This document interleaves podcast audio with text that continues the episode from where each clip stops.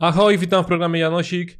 Ja nazywam się Przemek Barankiewicz i reprezentuję Finax w Polsce. Finax to słowacki dom maklerski, instytucja finansowa, yy, która podobnie jak Janosik pochodzi, z, jak powiedziałem, ze Słowacji.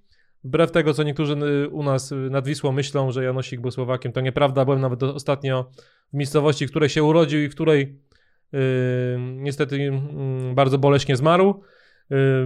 Finax również propaguje inwestowanie. Dlatego rozmawiam tutaj w tym programie z osobami, które mają na ten temat, temat coś do powiedzenia. Pytam y, specjalistów z rynku, ale nie tylko, y, o to, by nie radzili innym, jak mają inwestować, tylko by wyłożyli kawę na ławę i pokazali, co mają w portfelu. Dzisiaj moim gościem jest Przemek Staniszewski, mój imiennik. Cześć Przemku. Cześć, witam serdecznie. Przemek Staniszewski na Twitterze posługuje się nazwą analityk fundamentalny, co bardzo wiele tłumaczy. Y, jesteś, y, jesteś, jesteś, też chyba osobą, która ostatnio była nominowana do Herosa Rynku Kapitałowego w, w, kategorii analityk, więc bardzo rozpoznawalna postać, a do tego masz kolejny sukces w tym roku, bo widziałem na, w opisie na Twitterze, jesteś również fanem Lecha Poznań, więc gratulacje mistrzostwa. Dziękuję bardzo. Znakomity, znakomity sezon dla Lecha. Y, no na giełdzie trochę, trochę może nie tak idealnie, ale optymistycznie patrząc będzie lepiej. Ale twoja koszulka, rozumiem, ma, ma, ma trochę y, zaklinać, zaklinać y, WIG20. Tutaj dla niewtajemniczonych, którzy, tylko nas y, y, słyszą na podcaście, bo wiadomo, że Janosika możecie również słychać, ale, słuchać, ale możecie też oglądać na YouTubie. Y, jak nas tylko słyszycie, to mm, Przemek ma na sobie uroczą koszulkę WIG20 z, z rakietą, z bananem, tak, też jeszcze i z czym jeszcze tam? Jest rakieta i jest banan. Y, nie będę jej całej pokazywał, bo niestety y, trochę by mój brzuch było widać, ale generalnie nie możecie uwierzyć, że jest bardzo fajna. Chociaż ja muszę od razu przyznać, że ja nie jestem zwolennikiem WIG-20 jako indeksu w ogóle, y, o czym pewno może, może jeszcze dwa, dwa zdania powiem. Tym niemniej koszulka bardzo fajna. Mam taką samą koszulkę. Produkcja Tomasz Narkun, który również był gościem, gościem Janosika. Wszystkie odcinki Janosika możecie znaleźć na YouTubie. Wystarczy subskrybować e, kanał Finaxa. Mm, jest już chyba, to jest 30 rozmowa, o ile dobrze, dobrze liczę, więc trochę się tego nazbierało. I na odwrocie tej koszulki jest hasło Buy the Deep. Myślisz, e, Przemku, że to już jest e, dno na, na, na giełdzie polskiej? No widzisz, ja, ja nie prognozuję generalnie, więc, więc trudno mi powiedzieć, natomiast no pewno gdzieś tam, gdzieś tam szukamy, tak? Czy, czy to było, czy to będzie za chwilę, czy jeszcze mamy pół roku słabe, to, to, to nie wiem, ale faktycznie wyceny niektórych spółek zaczynają być ciekawe, choć oczywiście jak to w życiu wyzwań jest pełne mnóstwo. No dobra, to zacznijmy od początku, czyli od tego, jak twoja przygoda z rynkiem kapitałowym się zaczęła. Jak się znalazłeś w tej koszulce, którą masz teraz na sobie? Co było genezą? Tak, geneza była w sumie dosyć śmieszna. Generalnie rok 91 to jest giełda w Polsce, która się otworzyła, a to była moja druga, trzecia klasa liceum, gdzie ja nie wiedziałem w sumie, co chcę robić. Tak? Byłem na podstawowym profilu z poszerzonym niemieckim, miałem iść na germanistykę, ale to tak jakoś mnie to nie kręciło, a tu nagle w tak zwanym dzienniku telewizyjnym, to chyba tak się wtedy nazywało, poszło, poszła informacja, że pięć spółek zostało pierwszy raz, y, było dotowanie w, w 91 roku. No i zaciekawiło mnie to. I zacząłem kopać, tak? By, by, znaczy ja to pamiętam, ty pewno też to pamiętasz, młodsi, młodsi nie pamiętają, ale wtedy nie, nie dosyć, że nie było internetu, to nie było żadnych książek o giełdzie, tak? Jedyną wiedzę, którą się, się czerpało, to była Rzeczpospolita może, tak? Jeszcze, par, jeszcze w tym momencie parkietu nie było, także yy, zacząłem po prostu kopać, zafascynowało mnie to. W 92 mogłem już założyć rachunek maklerski, więc były pierwsze, pierwsze sukcesy.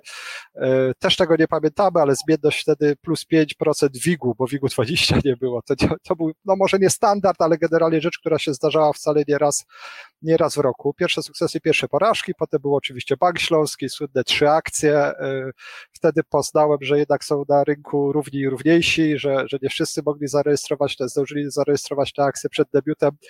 Y, między innymi ja nie zdążyłem. Y, no i tak się potoczyło generalnie. Także, także całe szczęście, bo dzięki temu robię w życiu to, co lubię. A tak bym pewno skończył na tej germanistyce, gdzie, gdzie no, pewno byłoby różnie. Ale wiesz to Przemku, muszę, muszę cię dopytać, bo jesteś pierwszą osobą, która Zaczynała chyba tak samo dawno jak ja, przynajmniej się do tego przyznaję, bo niektórzy w wieku nie podają, ale ja też zaczynałem od tego Banku Śląskiego, też od tej pierwszej, pierwszej hossy i potem y, wielkiej, wielkiej Bessy. Pamiętasz, po ile sprzedałeś, po ile wyszedłeś z tego Banku Śląskiego? Oj, wiesz co, bo, bo on wchodził po 6 milionów 700 chyba jakoś tak, nie? Bo było 500 tysięcy się kupowało, pierwsze tak, dotowanie 675, to ja podejrzewam, że koło czterech. Nie, nie, nie, nie chcę skłamać, okay. ale, ale koło czterech. Tam czekało się bardzo długo na tą rejestrację generalnie. No i, i, z tego co pamiętam, to trend był taki jak, jak obecny na Wigu, czyli generalnie w dół, tak? To, to dla niewtajemniczonych to było jeszcze przed denominacją, y, czyli po, po, denominacji to byłoby tak, że akcje Banku Śląskiego, były, których mogliśmy mieć Trzy każda dorosła osoba. Ja wtedy jeszcze nie byłem dorosły, więc pewnie oboje graliśmy rodzicami, rodzicami i ich kasą. Rodziców i, i, i świętej pamięci babcie, więc, więc miałem 12, 12 akcji. A, no to byłeś potem potentatem. W, w, w IPO, czyli w tym w prywatyzacji było po 50 zł na, na dzisiejsze, a debiut był, o ile pamiętam, po 675 zł na, na dzisiejsze. I to był, debiut jednocześnie był szczyt, szczytem, to, to, był taki symboliczny, symboliczny chyba e, szczyt tej pierwszej hossy na, na polskiej giełdzie, potem były spadki. Ja sprzedałem poniżej chyba 400, 320 parę, ale fajnie, że możemy sobie te, te czasy wspominać, bo, bo mało już jest na rynku ludzi, którzy, którzy przetrwali jeszcze w, w miarę w dobrym zdrowiu, w miarę dobrym zdrowiu i, i pamiętają, co się wtedy, wtedy działo. Dobra, Przemek, to teraz się pochwal, z czego byś miał emeryturę? Pewno nie za wielko będę miał z ZUS-u, tutaj złudzeń nie mam generalnie. E, e, wiem, że, że różni ludzie różnie myślą, ale ja bym jednak na ZUS specjalnie nie liczył, tak? Więc e, ja, ponieważ aktywnie inwestuję od kilku lat generalnie się z giełdy, z giełdy utrzymuję mniej lub w mniejszym lub większym stopniu, no to, to odpowiedź jest prosta. Generalnie będę, zakładam, że będę miał to z giełdy. Pewno portfel mój będzie jakoś tam się przeważał, w kierunku spółek dywidendowych, żeby te stałe przepływy sobie jakoś za, zapewnić. Pewno jakieś nieruchomości, które, które też mają dawać jakiś, jakiś stały flow pieniędzy. Więc tutaj, tutaj nie mam jakiejś cudownej recepty ani cudownego, cudownego pomysłu. Natomiast myślę, że to, co jest istotne, to chyba, żeby odkładać małymi kwotami, ja jednak to pamiętam jak, jak oczywiście, że ten Bank Śląski mi pomógł, tak, bo nawet to przebicie to były całkiem duże pieniądze, tak, te, te, te 20, E, dwadzieścia kilka lat temu, czy trzydzieści prawie lat temu tak naprawdę za chwilę, za chwilę będzie, już nie dwadzieścia kilka, tylko trzydzieści. E, I jeżeli się będzie odkładać i jakoś sensownie, e, czy pasywnie, czy aktywnie inwestować, no to, no to jest szansa na zbudowanie kapitału, no bo magia procentu składanego, no to jest po prostu ósmy cud świata prawdopodobnie, tak? Jak ktoś nie wierzy, niech sobie do Excela to, to wrzuci fajną formułę zrobi, co by było jakby na IKE czy IGZE odkładał przez 25 lat, te pieniądze, które można, czyli to chyba jest suma w tym roku pewno z dwadzieścia kilka tysięcy i, i tylko po 5% zysku, no to naprawdę uczciwa, uczciwa kwota wychodzi. Więc, y, więc generalnie jakby na pewno, na pewno z tego, z tego, co robię, tak? Więc być może ja nie będę miał tej emerytury w tym rozumieniu, że no ja to lubię, ja to lubię, lubię inwestować, więc dla mnie to jest pewna przyjemność.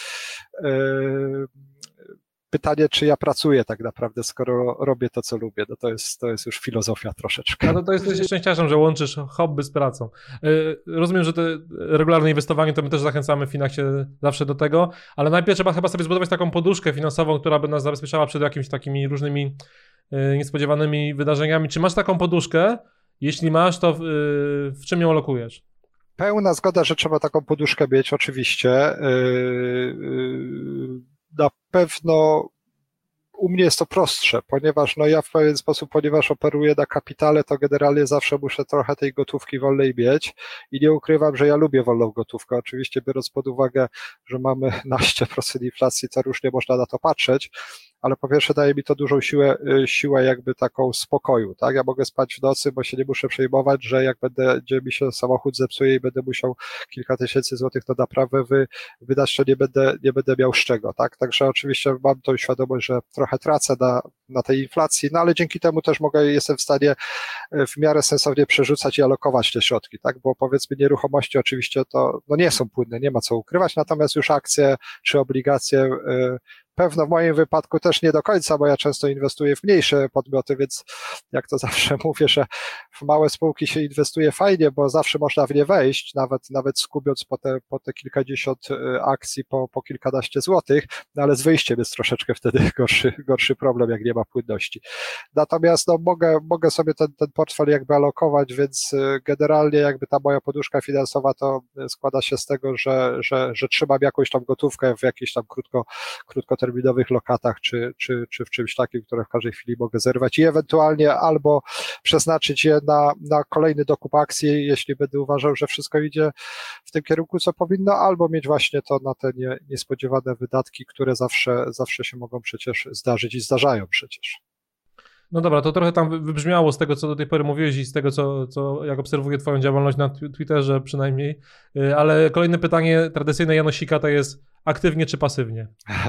No dobrze, to teraz, to teraz będzie, no bo nie ma co ukrywać, ja aktywnie, tak? Y, ale co to znaczy aktywnie? Aktywnie w rozumieniu selekcji spółek, nie aktywnie w rozumieniu day tradingu, tak? Na day tradingu, na nie wiem, czy słowo spekulacja jest idealnym słowem, bo ono może mieć takie pejoratywne znaczenie. W moim, w moim rozumieniu nie ma.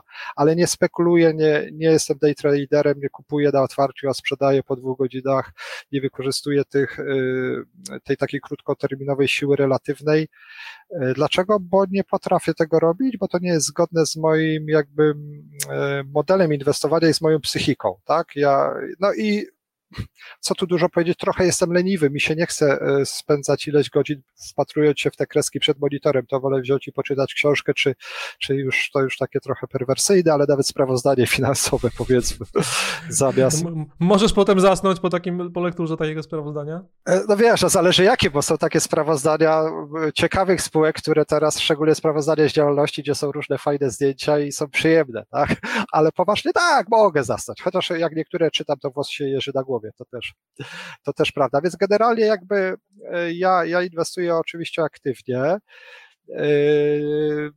natomiast oczywiście jest pytanie, co jest dobre dla kogo, tak? I ja mam takie przeświadczenie, że, że tylu, ilu inwestorów, tyle jest strategii inwestowania i nie ma czegoś takiego jak dwie identyczne strategie, a nawet jeżeli one są, to ludzie, którzy po prostu je robią, no to generalnie podejmują inne decyzje, mają inną psychikę i inne emocje nimi rządzą.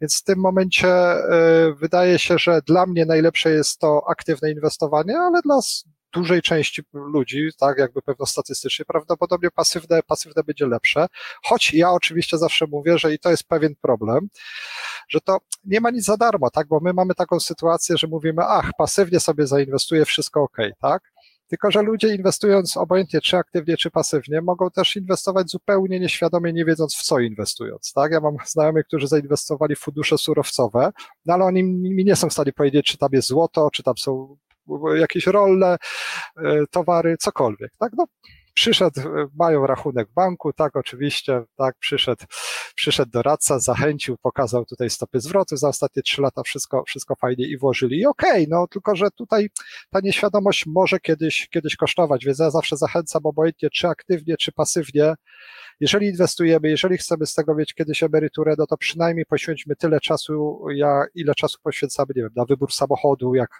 go sobie kupujemy, na wybór chociażby telewizora, tak?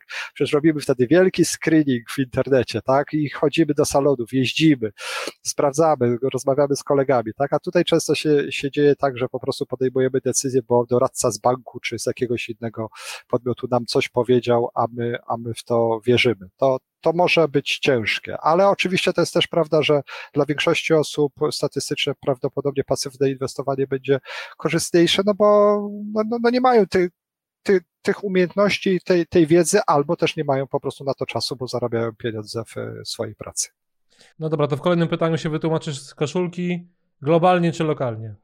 WIG20, czyli, czyli już mamy odpowiedź, tak? Lokalnie. E, lokalnie, tylko lokalnie. No oczywiście tutaj możemy pewno można dostać szczał między oczy, mówiąc, że przecież jest home bias, generalnie to wspieranie lokalnych, zamykanie się na, na rynki zagraniczne jest błędem.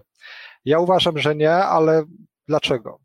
Dlatego że po prostu to jest mój ten krąg kompetencji, tak? Ja się znam na spółkach polskich, ja jestem w stanie e, ocenić, jak one sobie na rynku polskim radzą, lepiej czy gorzej. Ja jestem w stanie dotrzeć do zarządów, porozmawiać z nimi, przeczytać ze zrozumieniem sprawozdania i przeczytać ze zrozumieniem, jakby również te wszystkie projekcje, tak? Jakieś raporty analityczne, jak się rynek rozwija i tak dalej, tak? No w wypadku spółek zagranicznych dla mnie to jest niemożliwe, tak? Mamy tutaj kolegów, którzy też byli przecież chociażby na Wall Street i, i, i prezentowali, prezentowali, jak wybierać spółki, spółki amerykańskie. Ja powiem uczciwie, jeżeli ktoś to robi i potrafi, to ja ich podziwiam, bo, bo ja po prostu w tym mojej analizie fundamentalnej ja zupełnie nie widzę tej mojej, gdzie mógłbym mieć moją przewagę tak naprawdę nad rynkiem, tak? Uważam, e, że mam jakąś tam mogę mieć tą przewagę na rynku polskim w małych spółkach, natomiast e, czy ja lepiej ocenię, czy Netflix się będzie rozwijał? No Netflixa może celowo, bo możemy sobie zobaczyć, jaka, ile, ile ludzie akurat na Netflixie stracili, stracili w ostatnich miesiącach, bo, bo, bo to spektakularna, spektakularny zjazd. Ale czy ja jestem w stanie lepiej ocenić, czy ten Netflix będzie e, dobrą spółką na przyszłość, czy, czy złą w stosunku do tego, jak to robią analitycy w Stanach? Ja uważam, że nie. Natomiast oczywiście, no to są koszty, tak? Koszty są takie, że mimo, że ten WIG20, który tutaj dumnie reprezentuje, wolałbym, żeby to był WIG albo SWIG, szczerze mówiąc, to by mi, mi o wiele bardziej odpowiadał, bo to jest jest troszeczkę mój styl inwestowania. Inwestuję raczej w mniejsze, w mniejsze podmioty, które jeżeli kiedyś wejdą do WIG-u 20, no to znaczy, że ja wygrałem, tak? Bo to jeżeli ja zainwestowałem, jak one były przed SWIG-iem, a one wejdą kiedyś do WIG-u 20, no to jestem wygrany, bo ta kapitalizacja po prostu no, no, będzie się musiała zwielokrotnić, tak? E, więc tak to, e, tak to wygląda, więc bazując na tym, że mam ten mój krąg kompetencji, który się ogranicza do polskiego rynku, no to dlatego, dlatego po prostu e, lokalnie, a nie globalnie. No i historycznie, historycznie wiemy przecież tak naprawdę, że w 92 roku, nie mówiąc o tym, że tego słynnego internetu nie było, bo, bo to, co było, to trudno, trudno nazwać, no to pamiętajmy, że nie było w ogóle szans na inwestowanie zagraniczne, tak? To jest, e, to, co się wydarzyło, to jest e, kwestia kilku ostatnich lat. Nie wiem, czy Przemku, czy pamiętasz, jakie prowizje się płaciło, opłaciło, w, jak się składało zlecenia, ale no to było po 2% od no, każdej, każdej, tak, i trzeba było trzeba było iść fizycznie złożyć, a ci, którzy już mieli bogatszy problem, e, portfel, to ewentualnie mieli szansę się dodzwonić na jedną linię, więc to prawdopodobieństwo też bywało różne. Telegazeta była super, nie? Tak, tak, tak, tak, to, to, to prawda. No, jakby teraz ten i dostęp do informacji, i dostęp też do, do możliwości transakcyjnych jest zupełnie inny, więc ja się trochę wychowałem na, na, na inwestowaniu lokalnym, gdyż jeszcze wtedy też tych e, możliwości nie było. No, no, no dobrze, to skoro tak y, Polska ci jest bliska, mnie w sumie również, to jakbyś mógł jedną rzecz zmienić na tym polskim rynku kapitałowym, bo też często poza anteną rozmawiamy i też narzekamy. Wybierzmy taką jedną rzecz, którą by się dało którą by chciał zmienić. Nie wiem, czy by się dało, ale chciałbyś zmienić, żeby ona miała dobry wpływ na polski rynek. Fajnie, to ja moglibyśmy o tym osobny program zrobić i byłby pewno, pewno sporo dłuższy niż najdłuższe. Jedną. E, no ja, ja jestem e, osobą, która bardzo krytycznie ocenia nadzór nad polskim rynkiem kapitałowym. E, więc ja bym powiedział, jeżeli bym musiał wybrać, to ja bym z chęcią, brutalnie mówiąc, prawie tak troszeczkę, ale też przekornie, zaorał generalnie działy nadzoru i w KNF-ie, i w GPW i zrobił to wszystko od nowa po to, żeby inwestorzy indywidualni mieli poczucie, że naprawdę są chronieni. Że to naprawdę nie, żeby tego, z tej koszulki, żeby tego banana właśnie usunąć, tak, bo ten banan jakby by, y, odzwierciedla różnego y, typu powody, dlaczego on tam się znalazł, ale jednym z nich jest to, że, że nadzór nad polskim rynkiem kapitałowym getbacki, krezusy, można wymieniać te wszystkie, te wszystkie spółki. Y, takie rzeczy oczywiście się będą zdarzać, to jest jasne, w Stanach też się zdarzają, tak? Tylko, tylko Madow dostał 150 lat po, po roku bodajże, tak? Od afery, a, a Getback do dzisiaj, do dzisiaj tak naprawdę tylko ludzie potracili pieniądze, a ci, co mieli zarobić, to, to trochę, trochę tak wygląda, jakby zarobili. Więc tutaj na pewno jest dużo, dużo do poprawy. Może, może z tym zaoraniem oczywiście przesadziłem i, i celowo tak sprowokowałem, ale problem, problem jest, yy, ja powiem uczciwie tak, ja pisałem kilka razy do KDF-u i do GPW. No i odpowiedzi niestety są takie na poziomie biurokrat, automatyzacji, która ma tylko spowodować to, że generalnie człowiek po którymś piśmie już następnego nie wyśle, bo wie, że, że to nie pomoże. Także, także myślę, że gdyby to było, to by bardzo długoterminowo bardzo pomogło. Tak, ja wiem, że ludzie będą mówić, że po, datek belki trzeba znieść, tak, i tak dalej, i tak dalej ale, ale długoterminowo, jeżeli byłoby zaufanie do tego rynku, e, to, to myślę, że, że to by o wiele bardziej po, pomogło niż to, to opodatkowanie, które jest lub, lub którego, którego ma nie być, bo to też przecież była taka sytuacja, że obiecywano nam, że podatek belki zostanie zniesiony, potem, że na te inwestycje długoterminowe, potem, że przecież jest strategia, potem mamy kolejnego pełnomocnika do realizacji strategii, potem znowu był kolejny i tak dalej, i tak dalej, i tak dalej. Także, że tutaj nie, nie, nie ukrywam, że zresztą to, to czasami się przebija w moich tweetach, że ta ocena jest, e, jest bardzo, bardzo, bardzo e, słaba, jakby, tak? Dobra, zauważyłem, nie komentuję, Finax jest nadzorowany przez, przez Komisję Nadzoru Finansowego, pozdrawiamy regulatora. Zobaczymy, czy odsłuchał, czy nie. Jak się zmieni ton odpowiedzi na twoje, na twoje pisma. Powiedz, powiedz Przemku jeszcze e, twój taki największy błąd, bo jak tyle lat na rynku jesteś, to zakładam, że jakiś błąd popełniłeś inwestycyjny, to podziel się na, z nami. Błędów było mnóstwo. Błędów było, było mnóstwo i, i były też takie błędy, gdzie generalnie e, e, stan rachunku, znaczy może nie stan rachunku, bo ja konta nigdy nie, nie wyzerowałem, ale stan inwestycji spadał do zera, ale to, myślę, że może inaczej. Moim największym błędem inwestycyjnym było to, że nie kupiłem IPO akcji Dino. Dlaczego? Dlatego, że ja jakby z punktu widzenia mojej historii pracy, to pracowałem w tym biznesie, w sensie nie w Dino, ale w spółkach, w dwóch spółkach, które generalnie były konkurentem, konkurentami Dino.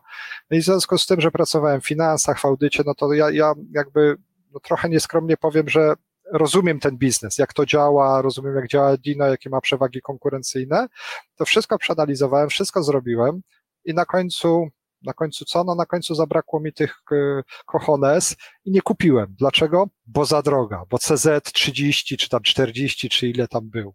Bo to się tak nie da. Oni nie będą rosnąć do nieba, bo Biedronka ich zniszczy, bo Lidl, bo coś tam. No generalnie wiadomo, zawsze tych ryzyk jest bardzo dużo.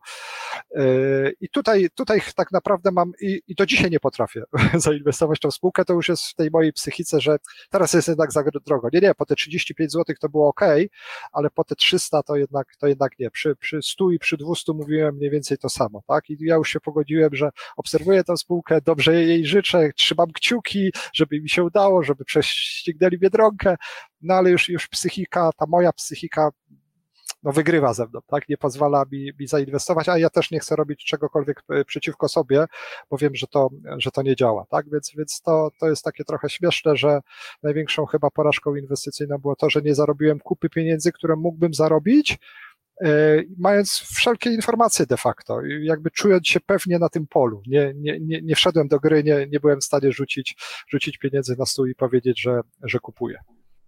To na koniec jeszcze dorać. Widzę z tyłu masz y, piękną biblioteczkę. Jakbyś mógł jedną pozycję książkową doradzić. Okay, to chyba w tą, nie, w tą stronę chyba się przesunę. Tak, mhm. jest, tak. Y, ja bym powiedział tak. Y, w sumie to nieważne co, ważne, żeby czytać. Wydaje mi się, że w, w obecnym świecie jest troszeczkę tak, że my jakby jako społeczeństwo oglądamy dużo telewizji, jakichś e, YouTube'ów, takich, takich rzeczy, natomiast zdecydowanie za mało czytamy, tak? Czytanie obojętnie jakby nie spojrzeć rozwija, rozwija słownictwo, intelekt jest jakimś wyzwaniem. Więc generalnie to, co kto przeczyta z inwestycji, wydaje mi się, że w dużej mierze będzie fajne. Natomiast jakby miał jedną, jedną książkę pora, po, polecić, ja tutaj sobie ją, ją, ją zaraz wezmę, to będzie, nie wiem czy to, poczekaj, tu, tak, chyba widać, tak? Philip Fisher, Zwykłe akcje, niezwykłe zyski. To jest książka, która została e, jakoś ostatnio odświeżona. Ja, ja ją kupiłem mm, jeszcze, o, tu mam, poczekaj jeszcze, tu mam taką starszą, starszą, starszą wersję. E, a tak naprawdę przy pierwszy raz przeczytałem ją w języku angielskim, e, no co tu dużo ukrywać, ściągając jakiegoś pirackiego PDF-a, chyba w latach 90., bo książka generalnie, generalnie książka powstała ponad 50 lat temu. Fischer jest takim niedocenianym, niedocenianym fundamentalistą, trochę przynajmniej dla tych ludzi, którzy, którzy głęboko w tym nie siedzą, a to jest tak naprawdę facet, który, z którym Warren Buffett się konsultował, tak? który jak przeczytał książkę Warrena, jak przeczytał książkę Filipa Fischera, no to stwierdził, troszeczkę zmienił swoje, swoje inwestowanie, tak? To jest bardzo fajna książka właśnie dla, dla jakby ludzi, którzy chcą wybierać dobre spółki, na długi okres, tak? I mimo, że, że tam są rady sprzed 50 lat, no to one, jeżeli je odpowiednio przeczytamy zrozumiemy i odniesiemy je do, do obecnego świata, do, do tego, co się dzieje, no to powinna nam pomóc w zrozumieniu te, tego, jak działa spółka, jak działa giełda, gdzie są przewagi konkurencyjne, tak? Bo ja tak naprawdę to, co ja robię, ja staram się analizować spółki, wyszukiwać ich przewagi konkurencyjne i się zastanawiać, czy ta spółka może urosnąć razy X w ciągu następnych, nie wiem, 5-10 lat. To jest oczywiście troszeczkę spekulacja, bo tego nie wiemy, ale jeżeli, jeżeli głęboko w to wierzę i, i wydaje mi się, że moje wyniki to jakby potwierdzają, że jeżeli spółka jest w stanie jeżeli ma przewagę konkurencyjną taką rzeczywistą, wypracowaną przez siebie, no to ona będzie w stanie się rozwijać w każdych warunkach, tak? To jest trochę tak, jak zawsze, kto wychodzi z kryzysu najsilniejszy, najsilniejszy no ten, który, który był w te, wcześniej najsilniejszy i, i potrafił e, tymi przewagami konkurencyjnymi e, sobie, sobie jakby pole gry zorganizować. E, to tutaj mamy, mamy tak naprawdę pokazanie i odkrycie tego, co, e, co powinni, na co powinniśmy zwracać uwagę, na czym się powinniśmy skupiać, ale też tam są fajne rzeczy mówiące o tym, na przykład, czego powinniśmy unikać, tak? Także e, mimo, że książka Philip Fisher już, nie wiem, 20 lat albo prawie 20 lat nie żyje, więc on już nie, nie napisze wznowienia, ale, ale bardzo fajna książka. Ja, ja, ja, jeżeli miałbym wybierać książkę, która mnie ukształtowała, to chyba ta bo ona też pokazała, że można inwestować w wartość, ale można inwestować również w spółki wzrostowe. Ale najlepiej jak spółki wzrostowe mają tą wartość. To jest takie pomieszane z poplątaniem. Wydaje się, że to jest niemożliwe, a tak naprawdę te spółki wzrostowe, które mają wartość, no to, to są ci, te, ci jednorożcy słynni. No właśnie, a, a Apple to jest wzrostowa czy wartościowa spółka? No dla mnie to, to, to, jest połączenie, tak? Czyli mówimy o tym, że, ta, że tak naprawdę na dzień dzisiejszy to to jest spółka, która jest cały czas wzrostowa, ale warto, w wartość, tak? To nie jest coś obiecywania zysków, które się pojawią za, za dziesiątki lat. To nie jest to, że inwestujemy, że jakby rozwijamy biznes, rośniemy, rośniemy, rośniemy, zyski pójdą, przyjdą później, bo to jest bardzo sexy, tylko w dużej części się okazuje, że e, te zyski nie przyszły później, tak? I, i, i, i to jest ten problem, a wiadomo, to teraz mamy jeszcze ery wysokich stóp procentowych, to, to oczywiście tutaj jest problematyczne, tak? Ale dla mnie Apple, Apple na pewno jest, jest, jest spółką taką e, dobrą spółką cały czas wzrostową, która ma bardzo dużo wartości w sobie i dlatego od wielu lat rośnie tak naprawdę. Przemku, bardzo Ci dziękuję. To, to przyznam szczerze, że to była jedna z ciekawszych rozmów Janosika, jaką, jaką odbyłem w ostatnich, w ostatnich miesiącach, także wielkie dzięki. Jak Wy też tak uważacie, to dajcie kciuka w górę na YouTubie. Musimy jednak tego, trochę ten, te społeczności zbudować tutaj, także wiem, wiem, że mówiłeś tam o YouTuberach troszeczkę, ale, ale sytuacja medialna jest jaka jest, kanały dotarcia są jakie są, więc yy, po prostu są nowoczesne kanały, nie ma telegazety już teraz, nie ma Telegazety nie ma, tak, to prawda. Ja na przykład powiem, że, że z tych nowoczesnych kanałów to ja się, ja się zakochałem e, w podcastach, tak? To jest faktycznie coś takiego fajnego, gdzie człowiek może wykorzystać jadąc samochodem, czy, czy powiedzmy pociągiem, czy komunikacją miejską, może sobie włączyć i spoko, spokojnie po, posłuchać. Takie troszeczkę radio e, nowoczesne tak naprawdę można, można by po, powiedzieć, tylko że odtwarzamy wtedy, wtedy, kiedy chcemy i kiedy nam jest e, wygodnie. Także, Dokładnie, także to, to, to nie jest tak, że jestem zupełnie przeciwny. Ta rozmowa też, też jako, jako, jako podcast jest dostępna w, na wszystkich chyba w sumie e, możliwych e, źródłach pobierania podcastów, więc po, po, polecamy. Subskrybujcie nas, nie ominiecie żadnego kolejnego Janosika. Ta rozmowa chyba była dowodem, że, że warto słuchać rynku, a wnioski wyciągać samemu, ale warto się rozwijać i czytać. Dzięki Przemku Dziękuję jeszcze bardzo. raz. Dzięki.